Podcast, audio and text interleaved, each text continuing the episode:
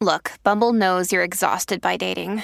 All the must not take yourself too seriously and 6 1 since that matters. And what do I even say other than hey? well, that's why they're introducing an all new Bumble with exciting features to make compatibility easier, starting the chat better, and dating safer. They've changed, so you don't have to. Download the new Bumble now. Among some groups, there's this stereotype of French citizens. You've heard that French waiters are snooty, for example, or that they don't ever get work done because they're taking four hour wine infused gourmet meal breaks multiple times a day. I will be the first to tell you that in my trips through France, including a stint studying abroad, I never once was treated rudely by wait staff, and I witnessed plenty of businessmen dropping into a small cafe for a quick snack as opposed to a long dinner break. Regardless, these thoughts do persist. And one of those is that the French are way okay with extramarital affairs and that every man has a mistress. In fact, a great article on the website Salon a few years back said, of course, that this is a vastly overblown image of relationships in modern France. Even so, we are still enamored with these thoughts of France, especially Paris, that stem from our turn of the century romantic concepts of the Moulin Rouge, can can dancers, suave Frenchmen, and the city of love and lights. But it's often strange to understand that in the mid 19th century, France was as staunchly Victorian in their mores as, well, the Victorians in England. And so it was a huge, huge shock when one single painting by Edouard Manet burst onto the scene in 1865 and brought sex and a lot of other things boiling up to the surface of a very unprepared Paris.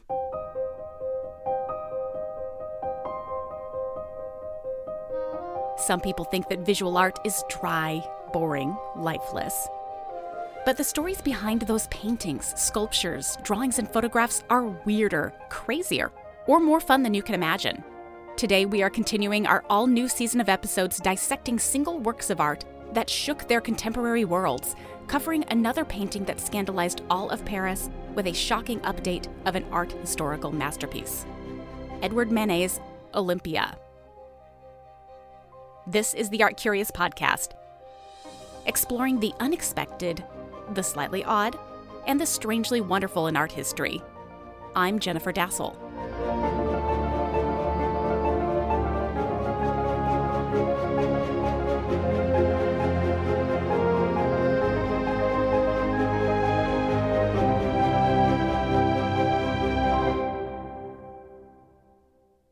We've discussed French painter Edouard Manet a couple of times in past episodes of the Art Curious podcast. First, we tackled his relationship with another artist, Berthe Morisot, in episode 14. We also touched on his friendship with Edgar Degas and their intense falling out in our art rivalry season earlier this year. But today we are doing something a little different. We're diving deep into the creation of one of Manet's most infamous works, a piece that still garners attention and whispers from art lovers and tourists alike when they view it today at the Musée d'Orsay in Paris.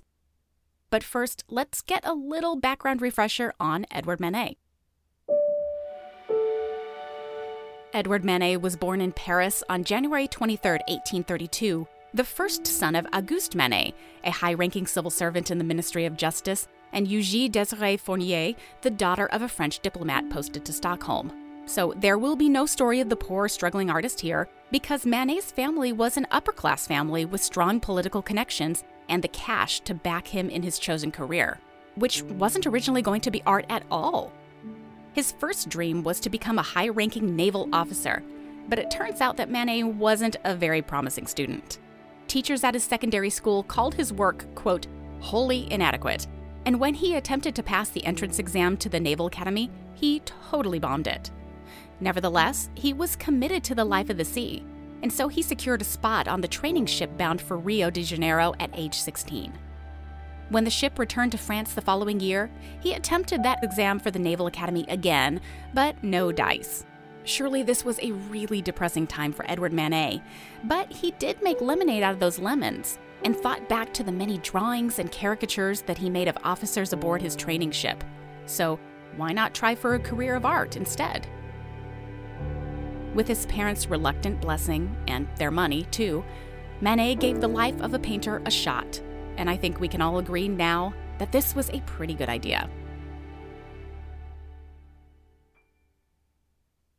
Edouard Manet spent the next decade of his life doing the typical things that a 19th century artist would do. He first enrolled as a student on the Register of Copyists working in the Louvre, and then moved on to some more official training via the studio of the academic painter Thomas Couture. But it seems that this time period left Manet with some uncertainty, and he frequently complained to Couture and his fellow students, saying, quote, I don't know what I'm doing here. Nevertheless, these complaints were all for naught because Manet didn't leave. In fact, he ended up staying under Couture's tutelage for six whole years. During that time, he also took a trip to Italy with his younger brother, Eugene, and he had an extremely productive time in Florence, where he made copies of various works by other master painters, including Fra Filippo Lippi and, most tellingly, Titian's masterpiece, Venus of Urbino, a seductive nude that made a very important, very lasting impression on him. By 1859, Manet was feeling confident enough in his abilities, at age 27, to submit a painting to the Paris Salon, the most important art exhibition of the year, and probably the most important art exhibition of all Europe at that time. We've talked a little bit about the Paris Salon on the show in the past. Suffice to say that this was one huge art exhibition in terms of its power in the art world. More than huge, actually. Anyone who was anyone attempted to be seen in and at the salon, and it was important enough that artists from other countries even tried to break into it. In 1859, Manet presented a work modeled after the style of the great Spanish master Diego Velázquez, a piece called The Absinthe Drinker.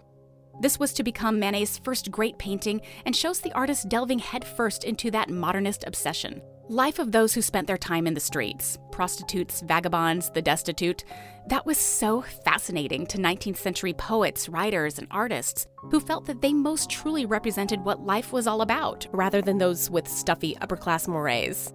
It's entirely possible that its lowbrow subject matter may have been one of the reasons that the absinthe drinker was rejected by the Paris Salon. No doubt this was a considerable blow to Manet, but like a moth to a flame, he kept at it going back year after year with the intent on breaking through to the highest echelon of artistic achievement. In 1861, for example, he was admitted to the Salon, and one of his works, called The Spanish Singer, was even awarded an honorable mention. This is it. He made it, right? Well, at the next calls of the Salon, every single painting he proposed was denied outright once more. Sometimes I wonder how much this ongoing snubbing played into the development of two of Manet's most fascinating and surprising works of art. His 1863 Déjeuner sur l'herbe, or Luncheon on the Grass in English, and our artwork of the day, his iconic Olympia from the same year. Maybe he was mad about being rejected again and again, and so specifically sought to create works meant to incite shock or anger. But then again, maybe not because Edouard Manet wasn't the only artist being snubbed by the Paris Salon repeatedly. So many artists rejected, in fact, that Napoleon III, head of the Second French Empire, decreed that an art exhibition should be formed specifically for these artists, called the Salon des Refusés. And it was there that Manet showed these two shocking works of art, both of which are the perfect showcases, by the way, of Manet's status as an art history nerd. Both of his compositions are deft quotings of famous Renaissance works of art, Luncheon refers to three figures from a lost work by Raphael called The Judgment of Paris, known primarily today via an engraving after it by one Marcantonio Raimondi. It's also a nice little callback to works of one of his other favorite painters, Titian, who also presented these scenes of nudes and lush landscapes with clothed male musicians, such as Titian's Pastoral Concert from 1509, today at the Louvre. But if Luncheon on the Grass was a little nice wink to Titian, then Manet's Olympia is a full on 19th century Parisian street culture update of Titian's Venus of Urbino, probably one of his most iconic paintings. It's like the reboot of Titian's masterpiece. In Titian's original, we are presented with a seductive blonde nude, decked in pearl earrings and a golden bracelet, lying on this daybed, who clutches a bouquet of roses in one hand and delicately drapes the other across her pelvis in an act of modesty that actually draws the eye there. And with this little delicate come hither glance, you've got to know that this woman is looking to get some action. A sweet dog, Fido, the symbol of fidelity, snoozes at her feet. So, who is this Venus? Well, she's long been assumed to be a newlywed slash titular goddess of love, but that's a whole other level of analysis and interpretation, And you've got to read the late great Rona Goffen's text on this work if you're looking for that deep dive. Suffice to say this it's a truly gorgeous painting meant to represent the sacredness of love in an erotic yet virtuous way, all languid and soft. Edouard Manet's Olympia is not that. His painting features a sallow nude contrasted against a dark green and brown background. Like Titian's Venus, Olympia is also reclining on a daybed, but there's really no lounging or resting about it. She's stiff and awkward, her feet bearing worn slippers. She has vibrant red hair with a blooming rose tucked behind her ear, a reference perhaps to the Venus bouquet, and like Venus, she also wears jewelry a golden bracelet and a simple black choker. Very chic.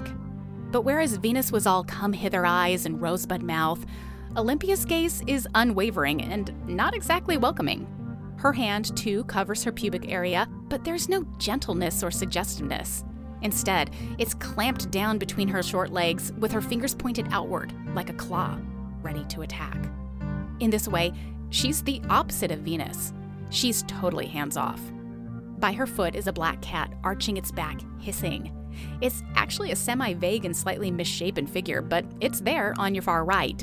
You just have to keep your eyes out for it. And finally, a third figure behind the bed, entering stage left, is a black servant woman bearing a large paper wrapped bouquet of flowers, which Olympia pointedly ignores. Venus, the goddess of love? No, she's Olympia, a tired, worn down Parisian sex worker receiving gifts from the past or a future suitor and looking at us as to say, next. How do we know? Well, as if the signs weren't enough, there's the name herself, the title of the painting. Olympia was known at the time to be a very popular pseudonym for French sex workers. What's also noticeable about this painting is the manner in which Manet chose to depict his Lady of the Evening. Like so many works that would fall squarely in Manet's camp and style, it is a truly modernist work where everything is stark, flattened, graphic even. Olympia herself is defined with lines instead of shadows, painted roughly and with clearly evident brushstrokes. Manet is very clearly breaking down conventions here, allowing his muse to be the anti Venus of Urbino, not just in subject, but also in style. So, was this painting loved when it was presented to the public? You already must know the answer to this one. No, it most certainly was not. When it was revealed in 1865, two years after its completion, the reception was so negative that Manet complained to his friend, the writer and poet Charles Baudelaire, that all of Paris was, quote, raining insults upon me. People were pissed. But the reasons why they were so angry were many, and some of those reasons may surprise you. That's coming up next, right after this break.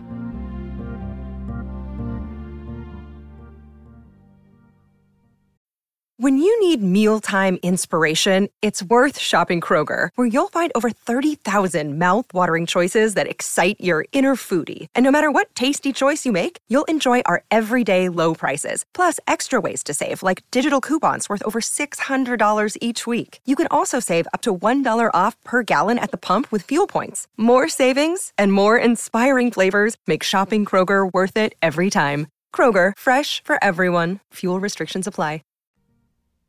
Hey, art curious listeners. Have you ever wanted to learn how to do what I do and create a successful podcast of your very own? Let me help you.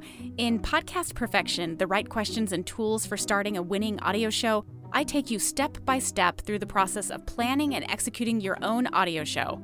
This book is only available for purchase on Amazon, or you can read it for free with Kindle Unlimited. So check it out. Search for Podcast Perfection on Amazon right now and make it yours. That's Podcast Perfection on Amazon. Welcome back to Art Curious. The negative reception for Edouard Manet's modern nude, Olympia, was swift. But people hated the painting for a variety of reasons. Some expected, but some also rather unexpected, at least to our 21st century minds. The first reason that so much opposition was thrown in Manet's direction is a fairly obvious one. People just didn't like the subject matter. A sex worker? That was so in your face, especially considering that a sex worker's clients would most likely have been bourgeois men, and many of the same men who would frequent the Paris salons and then see this painting alongside their wives. It was almost as if these men were forced into a staring competition with the image of a woman who symbolized all of their nocturnal misdeeds, which were increasing in popularity at the time due to the growing cafe and nightlife culture that the creation of Paris' grand boulevards under the guidance of Baron Haussmann begat. All of a sudden, the men of Paris had more free rein to enjoy drinking, dancing, and cavorting than ever before, all while their good bourgeois housewives stayed home and tended to all things domestic. And the women who were out drinking, dancing, and cavorting alongside those men? Well, if they were out after dark, and especially if they were single and hanging around with married men, you know that they were considered to be the wrong kind of gal. And this was who Olympia represented. Not an idealized nude, but the kind of real woman taken advantage of in everyday 1860s Paris a sex worker. And the bourgeoisie did not want to stand face to face and acknowledge this side of their otherwise prim and proper society. Another reason that critics dismissed Olympia outright was, believe it or not, art historical in nature, and it stems partly from the way Manet chose to depict his subject. First of all, as we noted before, Manet's painting style broke from the expectations of the traditional nude. Viewers declared that the dark outlines of her body made her look dirty. Her unidealized proportions, those short legs and knobby knees, were considered deformed and unattractive. She wasn't beautiful, or at least, Manet wasn't overly concerned with highlighting his model's beauty, and in fact seems to have gone out of his way to make her appear as shabby and used up as possible. And from an art historical standpoint, this was just flat out unacceptable. This is just not how a nude is represented, you can hear some stuffy art critic exclaiming. I picture him with a monocle, by the way. Nudes are supposed to be soft, generous, classically lovely, a blank canvas, no pun intended, for the perfection of the female form. It's Greek sculptures like the Capitoline Venus, like Bernini's Daphne. It's Rubens' Dimpled Maidens, and yes, Titian's Glowing Goddess. How dare Manet degrade the tradition of the female nude by choosing to show us a naked sex worker? Manet was supposed to use the classical past as a basis for all forms and subject matter, so that even if you were using a prostitute as your model for your actual work of art, you weren't supposed to admit this outright on canvas. You were supposed to cover it up and call her a goddess, like Diana or Venus or whatever. But not Manet. In her article, Manet, a radicalized female imagery, art historian Eunice Lipton writes that Manet had, quote, robbed the concept of the nude of their mythic scaffolding. There was no going back now. Quick side note here about the real woman that Edouard Manet is painting, our Olympia. We know exactly who she is, and she was a frequent muse of Manet's, perhaps not as much so as Berthe Morisot, as we discussed in episode 14, but this woman does appear over and over again in Manet's works. Her name was Victorine Meurent, and for the longest time, she was dismissed outright as being exactly who she appears to be in Olympia a prostitute. Someone destitute who must have been so desperate if she was willing to model nude and or sell her body for money. But the truth of the matter is that Victorine Meurent was not a sex worker at all, and in fact had a career as a painter herself, even being accepted into the Salon of 1876, a year when Manet himself was rejected yet again from that same exhibition. But history, until recently, hasn't taken her role seriously because of works like Olympia, where her on canvas role, so to speak, overshadowed her actual self. Victorine was not Olympia, and Olympia was certainly not Victorine. And it was really Olympia herself that caused the indignity of the viewers at the salon. And specifically, it was the gaze and the stance of Olympia herself. So here's the deal Titian's Venus of Urbino is all sexy and flirty, and the main reason for her to exist is so she can be a satisfying vision for the gaze of the viewer, one who is assumed to be the male gaze in most art historical cases.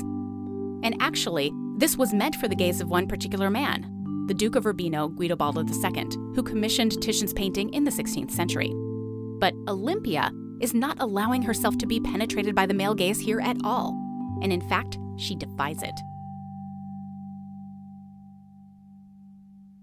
She unabashedly stares down the viewer, surprised neither by her nudity nor the viewer's presence, and she makes no attempt to shield her body other than that claw like hand fiercely protecting herself. She has agency over her body, and who gets the right to look at it in a way that nudes before her really didn't have? This was even different than other nudes from the same period, including some of those by Manet's great friend and contemporary Edgar Degas. In his images of bathers, for example, nudes are shown in the process of completing their tasks of personal hygiene, washing themselves, combing their hair, but these women are typically not engaging with us as viewers and instead are looking away, or might even be seemingly unaware of any viewer, which lends the works with this sense of voyeurism. But Olympia is aware, and she's being watched, and she's protecting herself because of it.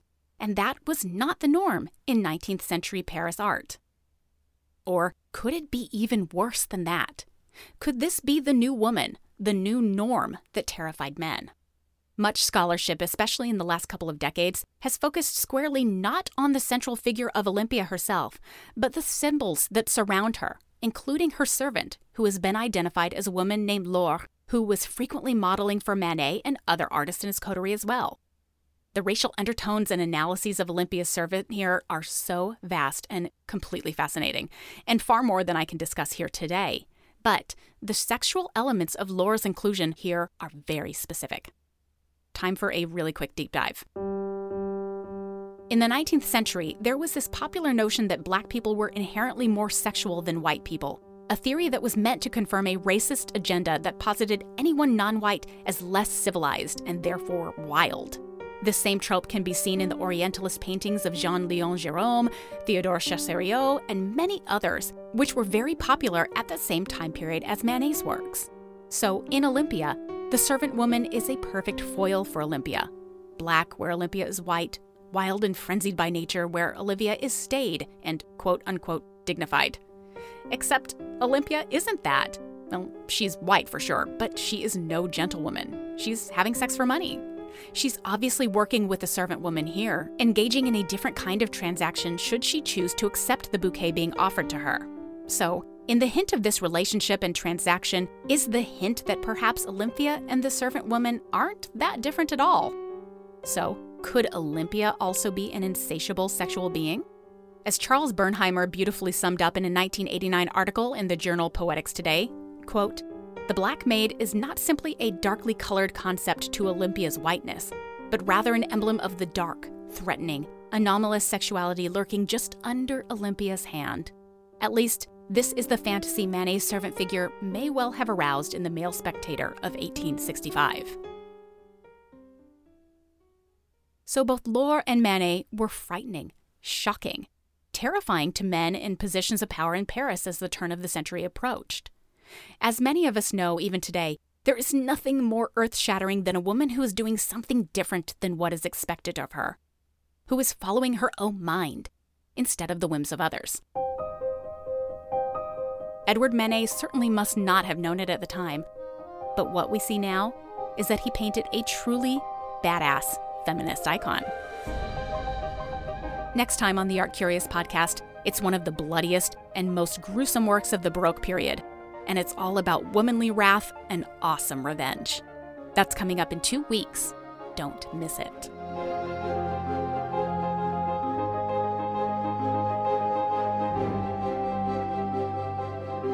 Thank you for listening to this episode of the Art Curious podcast. This episode was written, produced, and narrated by me, Jennifer Dasal, with additional writing and research help by Kelsey Breen. Our theme music is by Alex Davis at alexdavismusic.com. Our logo is by Dave Rainey at daveraineydesign.com. And our social media help is by Emily Crockett. Our production and editorial services are provided by Kaboonki. Video Content Ideas. K A B O O N K I dot com. The Art Curious podcast is sponsored primarily by Anchorlight Anchorlight is an interdisciplinary creative space founded to foster artists, designers, and craftspeople at varying stages of their development. Home to studios, residency opportunities, and exhibition spaces, Anchorlight encourages mentorship and the cross pollination of skills among creatives in the Triangle. Please visit anchorlightraleigh.com. The Art Curious podcast is also fiscally sponsored by VAE Raleigh, a 501c3 nonprofit creativity incubator. This means that you can donate to the show and it is fully tax deductible. So please follow the donate links on our website for more details. And as always, you can go to our website for images, information, links, and blog posts for all of our previous episodes. That site is artcuriouspodcast.com. Find us at artcuriouspodcast at gmail.com or on Facebook, Twitter, and Instagram at artcuriouspod. And remember to subscribe and review us on Apple Podcasts and tell anyone you can about the show. Check back in two weeks as we continue to explore the unexpected, the slightly odd, and the strangely wonderful in these shocking works of art history.